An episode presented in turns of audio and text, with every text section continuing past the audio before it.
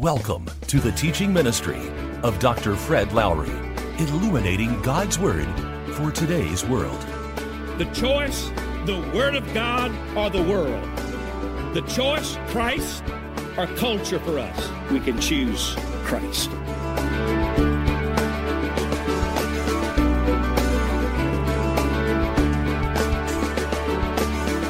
We are dealing with this theme of opposition. That's what the chapter is about. Nehemiah chapter 4, as we talk about opposition and how to handle opposition. Now, I think you know and understand that opposition is absolutely inevitable. It's inevitable in life, it's inevitable in the church, and it may well be that it's necessary. If God is able to do much in our lives, it may well be that He uses opposition to get us in a position where He can use us and use us in a greater way. There are always going to be people who are opposed and negative and critical. I've never known of a church that didn't have folks who were negative and critical. I, I think anybody in this service tonight would have to admit that you have never been a part of a church any time in your life when somebody or some folks were not negative and critical. At school, you're going to find some kids who are negative and critical. In the school system, folks are negative and critical. In the political system, folks are negative and critical. In society as a whole, you will never be able to find a group of people of any size at all without finding those who are negative and critical. In fact, society is basically negative.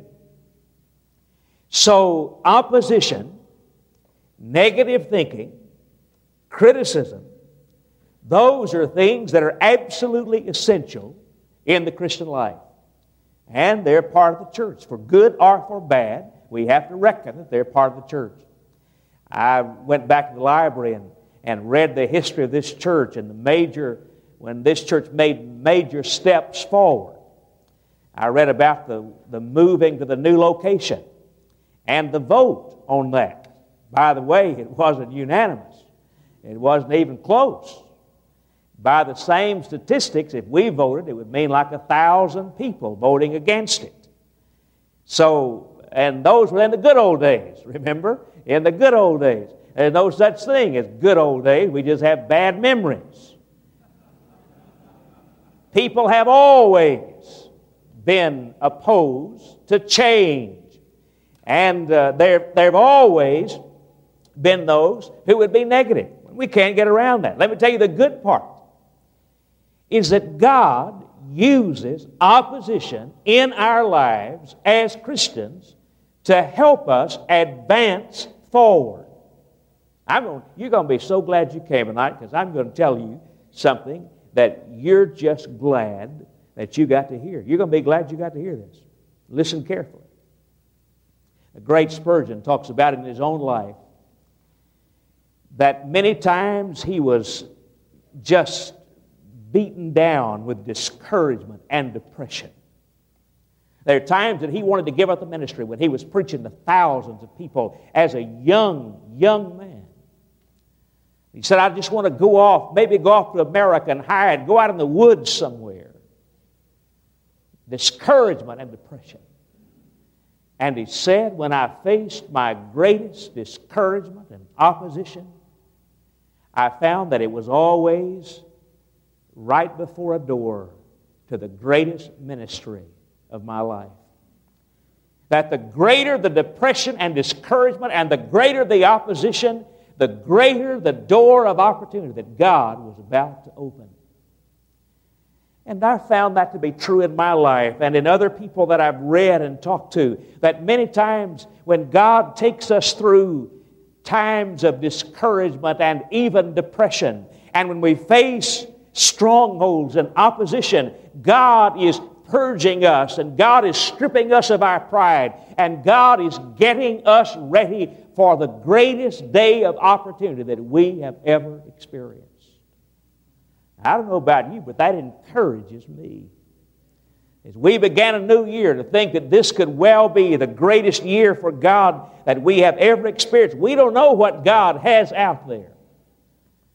We do know that we can allow discouraging things that have happened to draw us closer to God and to, to make us humble before, before God and dependent upon God so that God can do in our lives what He wants to do. Opposition is inevitable, opposition is also necessary. If God's going to do anything much with us, if God's going to use us in a great way, somebody says if God wants to use you tremendously, He has to hurt you deeply. There's some truth in that. If God wants to use this church in a great way, then then He's going to allow some things to really cause us to look deep within ourselves and what we are about, to search our own souls and to get as close to God as we know how to get. I want you to turn the passage over in the New Testament in 2 Corinthians chapter 4 before we get into the fourth chapter of Nehemiah. The fourth chapter of this Corinthian epistle we find these words, beginning with verse 7 But we have this treasure in earthen vessels, that the excellency of the power may be of God and not of us. We are troubled on every side, yet not distressed. We are perplexed, but not in despair, persecuted, but not forsaken, cast down, but not destroyed always bearing about in the body the dying of the Lord Jesus, that the life also of Jesus might be made manifest in our body. Now that's Paul speaking.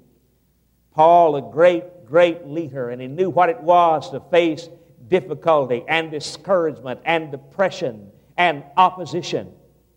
Almost every direction he encountered some kind of opposition, opposing forces. He says, but it's not got the best of me. I love the way Phillips, in one of his books, translates this part in, in verse 9 cast down but not forsaken. Philip says, knocked down but not knocked out. Because not only is opposition necessary in the life of Christians, but leaders face unbelievable criticism and opposition. And the more effective the leader is, the greater the criticism and the stronger the opposition.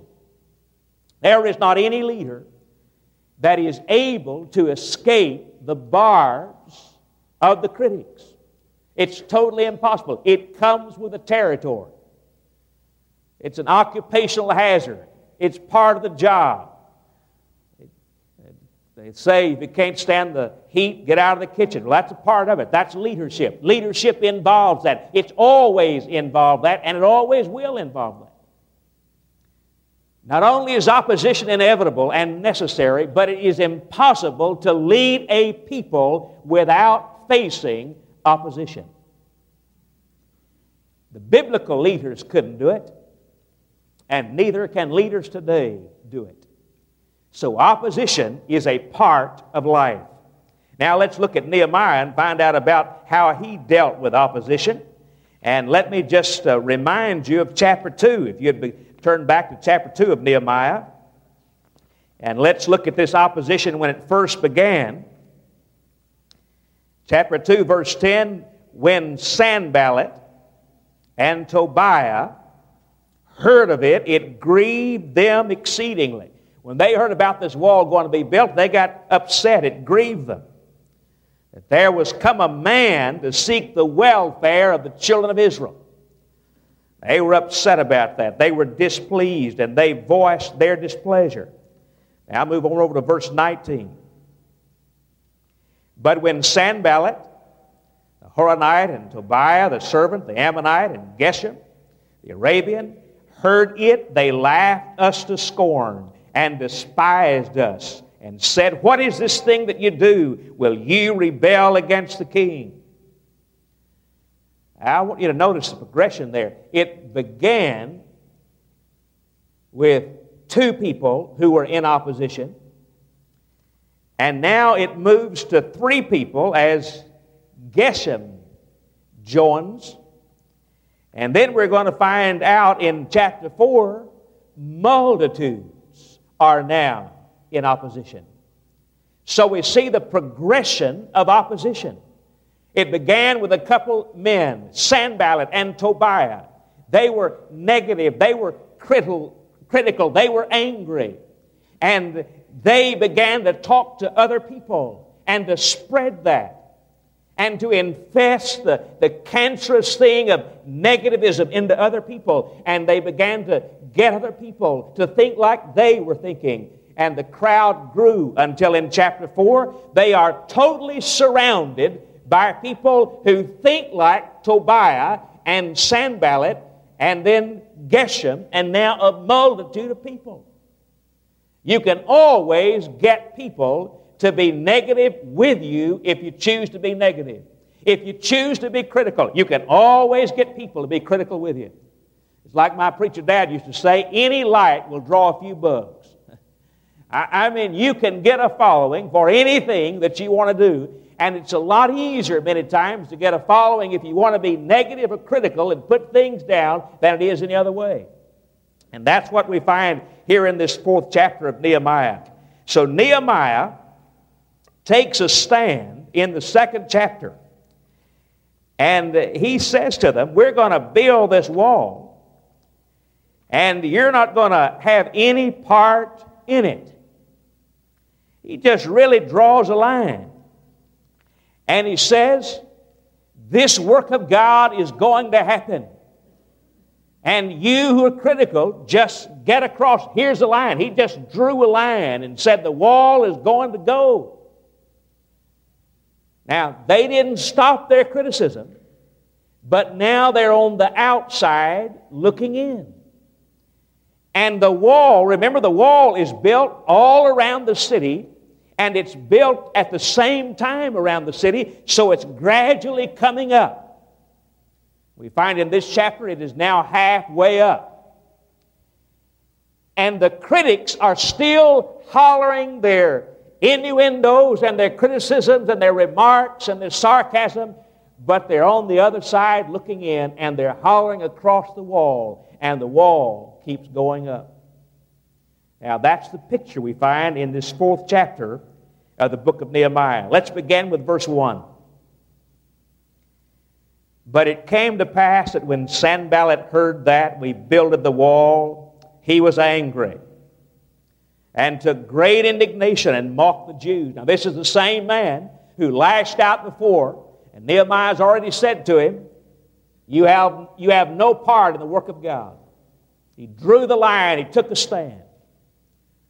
Somebody was telling me about a Moody science film showing how a beehive works and the queen bee and how she's worshiped and adored and, and uh, the drones and how they work and work and work and this film was showing all of this, and all of a sudden, without the filmmakers knowing what was happening, a hornet flew in and landed right beside the queen bee. Well, the, when that happened, immediately everything stopped working and they all just descended on that hornet. And the hornet just disintegrated. Now, they left that in that film because the message was that a hornet doesn't belong in a beehive. Well, Nehemiah, this strong leader, had already said to Sanballat, a hornet doesn't belong inside the wall. And he had drawn the line. He had taken a courageous stand. But it didn't stop Sanballat.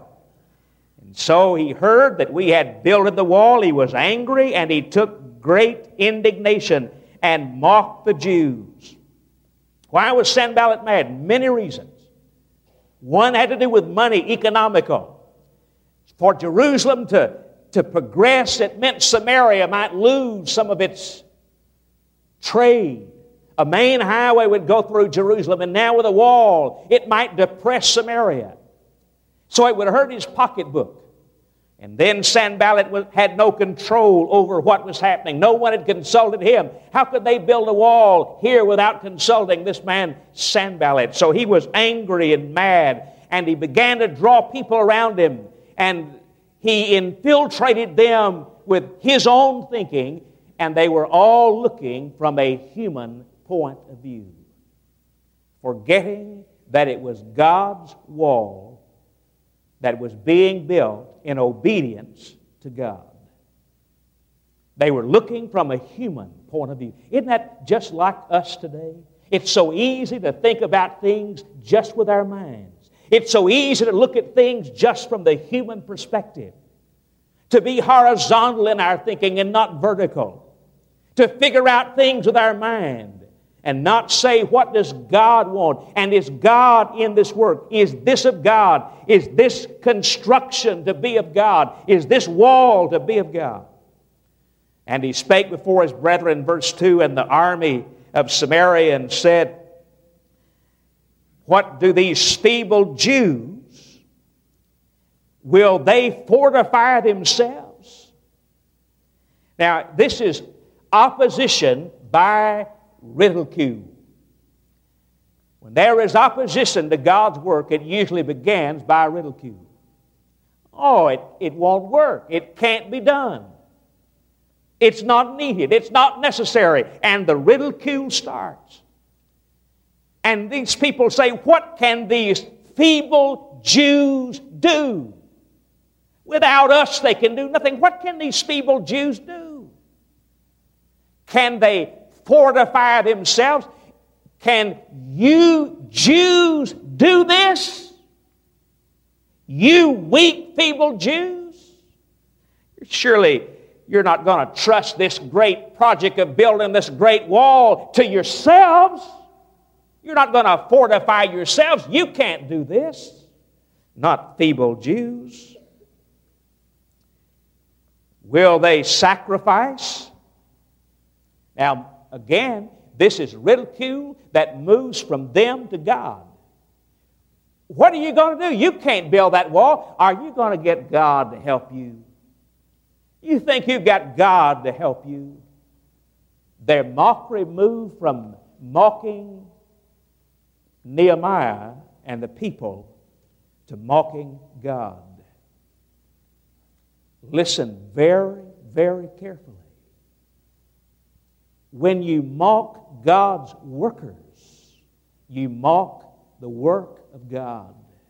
And the offense is against God. And you can't rule that out. That's why it's so dangerous. That's why before we oppose the work of God in any way, we must pray and pray and ask God, God, is it your work? Is it your will? Because if we mock those doing God's work, then we mock God. Will you sacrifice? Will you get God to help you? They're ridiculing God. And then they say, Will they make an end in a day? Are you going to do it in a day? What are they doing? Ridicule uses the ridiculous, it exaggerates. They're going to try to build that wall. They never intended to build the wall in a day. They never said they would build it in a day. They built it in record time, 52 days. But are you going to build this thing in a day? They're exaggerating, they're ridiculing, they're putting down. Will they revive the stones out of the heaps of the rubbish which are burned? Stones were limestone and you remember the city was destroyed by fire, and those stones were burned, and the stones lost their durability and their strength. And so they're ridiculing them and they're putting them down. And they say, Do you think you can revive those stones and put back into those stones their durability, their strength? Do you think you could take that crumbled, weak stone and make it strong again? You can't revive the stones. You can't take rubbish and make a wall out of it. Well, now Tobiah joins in. And he's got to put in his, you know, there are always plenty sidewalk superintendents. Have you ever noticed that? The critics, there are always critics standing by to tell they've got a better way and a better plan. Monday morning quarterbacks and armchair generals and, and people have always got a better plan. They can give you 17 reasons why what you're doing is not the right way to do it, but they're hard put to ever come up with a better plan, a better way to do it. You notice that? But they've got the reasons why it won't work. Well, Tobiah jumps in, and Tobiah the Ammonite was by him, and he said, by the way, critics run in groups. Very little face to face confrontation with criticism. They usually run in groups. And he said, Even that which they build, if a fox go up, he shall even break down their stone wall. You know what I call this? Bully talk. Putting them down, ridicule them. He said, If those feeble Jews build a wall, a fox would knock it over. Trying to demoralize these people, trying to ridicule them, ridicule their work, ridicule their materials, ridicule their God. Mark it down. If you do anything for God or try to do anything for God, you will be put down, ridiculed. It's true here, it'll be true in your life. Verse 4. How do you respond to that? When you're ridiculed, when you're put down, when the opposition rises, how do you respond? Well, Nehemiah is a man of prayer. The first thing he does is to pray. With many leaders, the first thing they do is retaliate or do it their way. But Nehemiah prays first. And that's a great principle. That is the first basic principle in dealing with opposition. Pray. Just pray and commit it to God. Talk to God. Tell it out to God. Oh, how much better would we, would we be as a church and as a people if we would just tell everything to God instead of gossiping to one another? Just tell it to God. And so Nehemiah talks to God. And uh, you know, James is called camel knees because his knees were so bony from praying all the time. Praying. Praying John Hyde was called camel knees. Nehemiah could have been called camel knees because of his consistent prayer life. Let me ask you a question. What nickname could be applied to your prayer life? Too busy? Careless? Spasmodic? Self sufficient? Camel. He prayed consistently. And here's what he prayed. And this prayer presents problems for many people. Hear, O our God, for we are despised and turn their reproach upon their own head. Lord, you know what they're doing. You know what they're doing to us. They're ridiculing.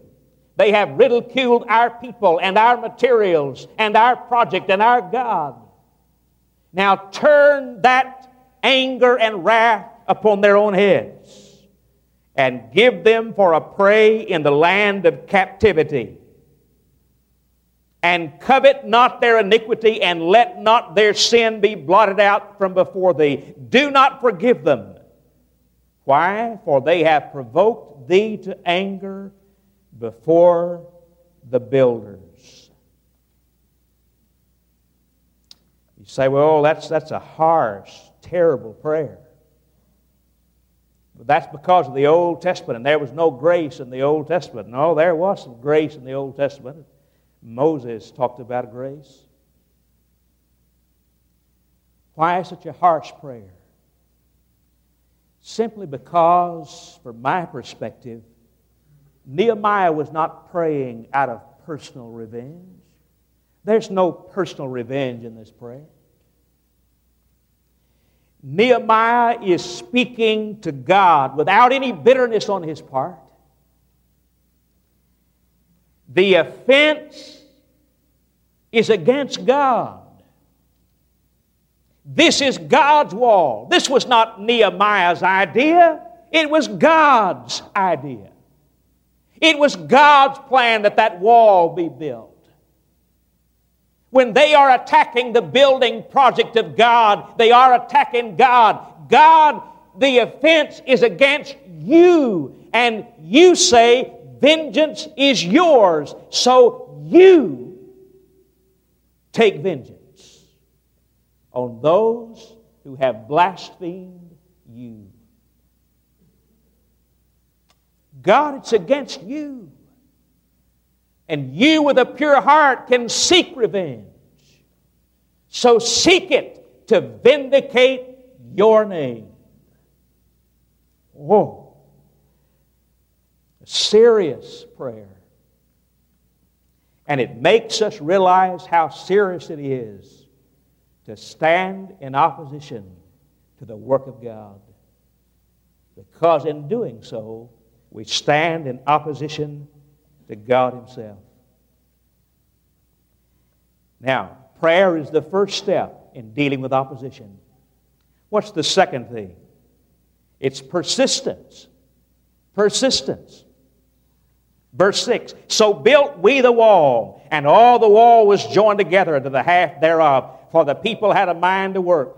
Nehemiah prayed, but he didn't stop working. He stayed at the task. The opposition came, but he didn't stop. He kept the people working. Stay at the task. Pray, yes, but keep on working. He did more than pray. Here's how Nehemiah operated. When criticism came, when opposition came, he ignored the critics and he prayed to God and he kept on working. And that's what we ought to do. What do you do when opposition comes? Ignore the opposition. To not ignore the opposition only gives attention, and many times that's the desire anyway. So ignore the critics, pray to God, and keep on trucking. That's in the vernacular, but that's what it's saying. Pray to God. Tell God all of it. Commit the problem to God. Commit the opposition to God. And keep on working. Keep on trucking. Somebody has said the saint who advances on his knees never has to retreat. We move forward on our knees. Prayer and persistence. Now, I cannot emphasize persistence enough. Greater than talent. Many talented people are totally ineffective. Greater than genius. Brilliant men are unable to hold down jobs. Greater than education, there are many educated derelicts. But as Calvin Coolidge says, it is persistence that has overwhelming power. Listen carefully. Whether we are facing opposition or opportunity, it is persistence that will make the difference. Staying power, staying at it, staying at the work, following through.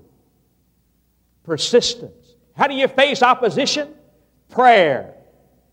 And then persistence continue to do what God has called you to do. If they laugh at you, keep working. If they scoff, if they throw sarcastic remarks, if they try to put you down, just keep on working. Persisting at doing what God has called you to do. Nehemiah said, God's told me to build this wall. I'm going to build this wall. I'm going to keep on building. We're going to keep on working. Hand us another brick. We'll not stop the work of God. Keep on doing what God has told you to do. Keep on obeying God. Prayer and persistence. Now in verse 7, we find the opposition intensifies. It gets worse.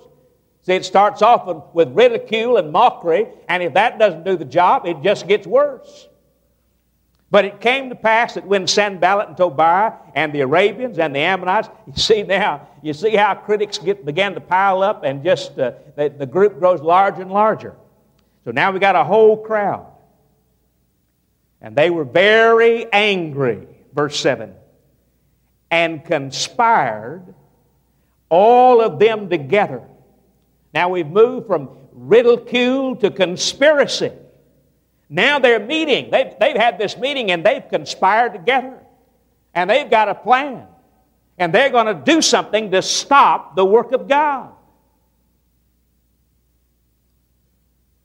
Any parallel to this is totally intended. They conspired all of them together to come and to fight against Jerusalem and to hinder it. To hinder it. Nevertheless, we made our prayer unto God. Now, this, this is neat. This changes. Nehemiah is a man of prayer. We know that. It's all through the book. He is a praying man. He talks to God first and then he acts. But now it says, we made our prayer to God the people began to follow the leadership and the model and the example of Nehemiah. Nehemiah talked to God first. Now they want to talk to God first. Nehemiah prayed. Now they want to pray. Nehemiah was a man of prayer, and now they want to be a people of prayer. So we made our prayer unto our God and set a watch against them day and night because of them. Now, don't you laugh at my third point. It's peeping. How do you handle opposition? Prayer, persistence, and peeping. Don't close both eyes if the critics are close by. I used to kid about uh, it bothers me that we, we allow ushers in our churches to take the offering, offering takers who don't tithe. You ever thought about that? Because really they're robbing God. And should we close our eyes and offer to a prayer if we've got robbers with a collection plate in their hands? we might ought to have one eye open and watch him. Watch a man who doesn't tithe. Don't close both eyes when he's around, he'll pick your pocket. Well, he's saying that we're to peep. Keep an eye open on the enemy. Watch the enemy. Don't go bury your head in the sand. You've got an enemy. You've got opposition. Watch them. Know what they're planning. Know what they're up to. Pray, yes. Persist, yes. But also peep. Know what the enemy is about. And keep your eye on them. Now, in verse 10, and and we dealt with this this morning, so I can just uh, remind you of what we said. This is the, the fear part of opposition ridicule and threats and fear. Conspiracy, now fear. And all the way verses 10 through 19 deal with this thing of, of fear, how that that they came with these rumors. It was just a, a, a rumor after another, and they were saying, We're going to get you. We're going to get you. We've got this plan. And they never would tell them what the plan was, but we're going to slip into the, into the, the city of Jerusalem when you don't have any idea what's happening, and we're going to be in there so quickly. We've got a plan, and zap, we're going to kill every one of you dead. Now, that was a threat that they never intended to carry out. You say, well, how do you know they didn't intend to carry it out? Because they didn't carry it out. It was to intimidate, it was to incite fear. And guess what? It worked. It worked. They were afraid. Afraid of what would happen, afraid that we couldn't build the wall, afraid if we keep on building the wall that we'll lose everything we've got and we'll lose our own lives. It's not going to work. How many times do we lose heart and become discouraged and drop our hands and want to quit because we are afraid of what the opposition is saying? We become fearful. Oh, how many times have you heard in the church, oh, it won't work. We can't, we can't build that building. We can't raise that money. We can't do this. We can't do that. And the fear begins to grip us and we become discouraged and downhearted. Well, that's what happened here, and it worked. Now move over to verse 17 and see the planting. They which build it on the wall, and they that bear the burdens with those that laid it every one with one of his hands, wrought in the work, and with the other hand held a weapon. How do you handle opposition? By prayer, by persistence, by peeping, and by planning. He had a plan. The plan was hey, look, we've got an enemy. We're foolish not to prepare for battle. We don't want to do battle, but if we have to, to protect the project of God, to protect the work of God, to obey God, we'll battle. And so they made battle plans. And Nehemiah had the people have a weapon in one hand and work with the other hand. Remember, we talked about the balance in the Christian life.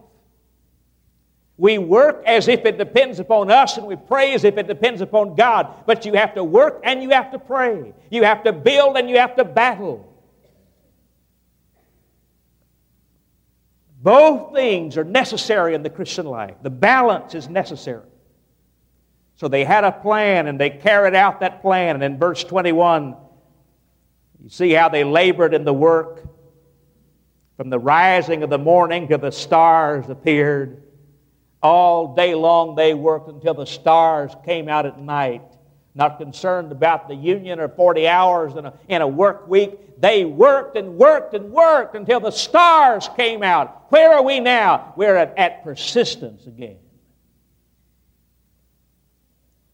Prayer, persistence, and peeping and planning, and then back to persistence. Keep on keeping at it.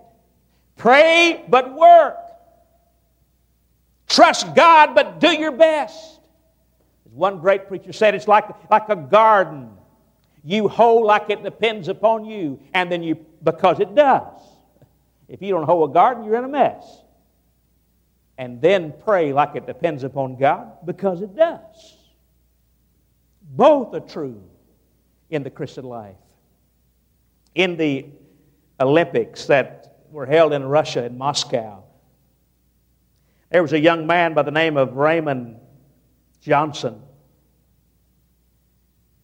who was in the decathlon event and, and he was ahead of the, the Russian, but it was close. It was time to throw the javelin, and, and he stepped up to the mark and he threw that javelin only about 196 feet. The Russian had stepped up and thrown it 206 feet, and the crowd applauded because they thought that this Russian would overtake the American. And then the next time he didn't do any better. And then he stood up for that final time. And the Americans walked up to that mark. And then he stepped back in the shadows. And he dropped his head. And he said, Oh God, give me strength. And then he stepped back up to that mark and he threw that javelin with everything that he had within him. And he threw it 240 feet for a world record. You see, he stepped back and said, God, it's you. And then he stepped forward and he gave it everything that he had. That's the balance in the Christian life.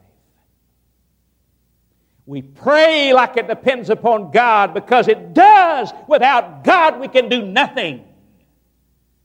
But then we work like it depends upon us because it does. How do you handle opposition? You give it to God in prayer. You keep on doing your job, ignoring the critics, and keep on trucking, keep on keeping on, obeying God, doing the work of God persisting in that. And yet you keep peeping at what the enemy is doing. And then you have a plan in case the enemy attacks and tries to destroy the work of God. You protect the work of God and the church of God. And then you persist and persist and persist. What are the lessons?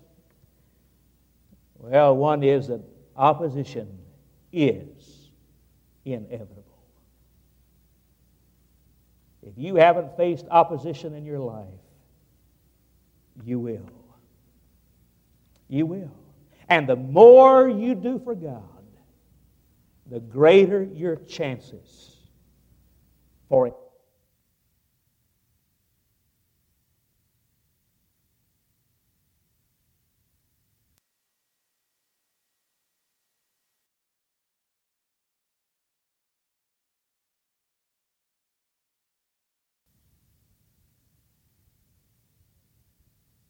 As clay in the potter's hand to get us ready for, for something great and glorious.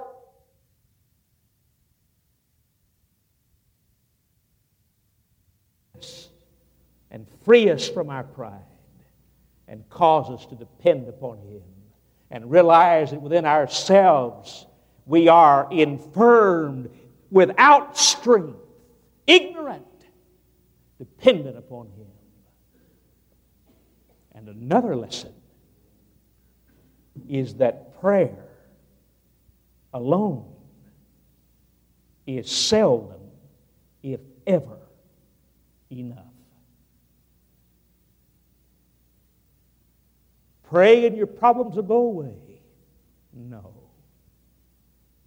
Pray and the opposition will melt and bow down before you and say, I'm sorry, forgive me. No. Do you know what happened when they prayed and worked hard? The opposition got worse. Isn't that incredible? When they prayed and worked hard, the opposition intensified. And so they had to have a plan. And they had to be willing to do battle, willing to fight if necessary, in order that they could obey God and move forward in the will of God how to handle opposition. Let's pray.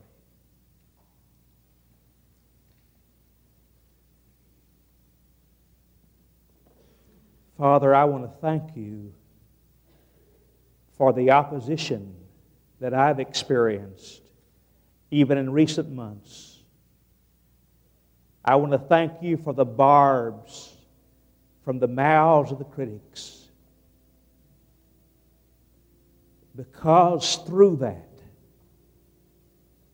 you have been able to deal with pride and selfishness in my own life and to draw me closer to yourself and to cause me to depend upon you. And Lord, I just believe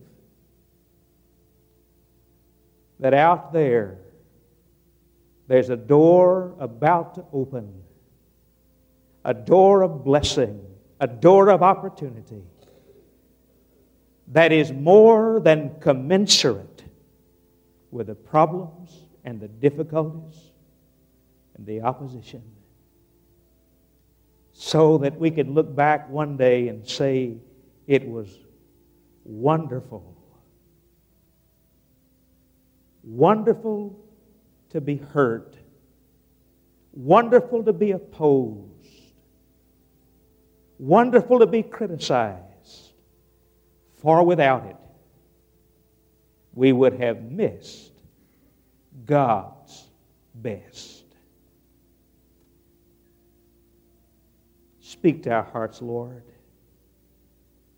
Help us to handle opposition, not ever with bitterness or revenge but with love and forgiveness, with prayer and persistence. And yet, Lord, when you make us as harmless as doves, make us wise as serpents, that we keep an eye open on the enemy. And help us to be willing to give our lives to stand in the gap to protect the work of God. For it's in His name we pray. Amen. We're going to stand together. Just stand right where you are across the building. We're going to sing our hymn of invitation. There may be those here tonight who want to move a letter and join this church by letter, by statement. We invite you to come. Maybe those here tonight that have never trusted Jesus Christ as your Lord and Savior. As I mentioned to you this morning, He wants to be the director in your life. And if you're looking for meaning and purpose, then turn your life over to Jesus. Allow Him to come into your heart and life as Lord and Savior. He wants to. He'll change you on the inside. Do it tonight. Maybe some of you have battled with bitterness. Bitterness toward those who are critical of you or of your church or of your God. Wanting to seek revenge. Tonight, give all that over to God.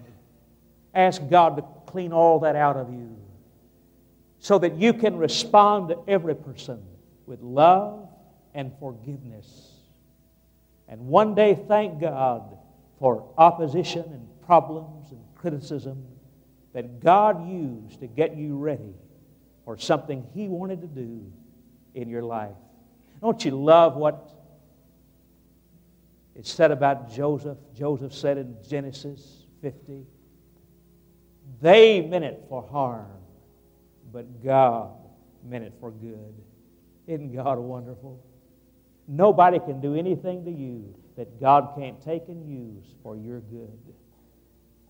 Grab hold of that and let it change your life and soften your spirit. God's invitation to your heart. as and see. We hope you were blessed by our program today. If you would like a copy of today's program, go to www.fredlowery.com where you can find this program and other Christian resources by Dr. Fred Lowery.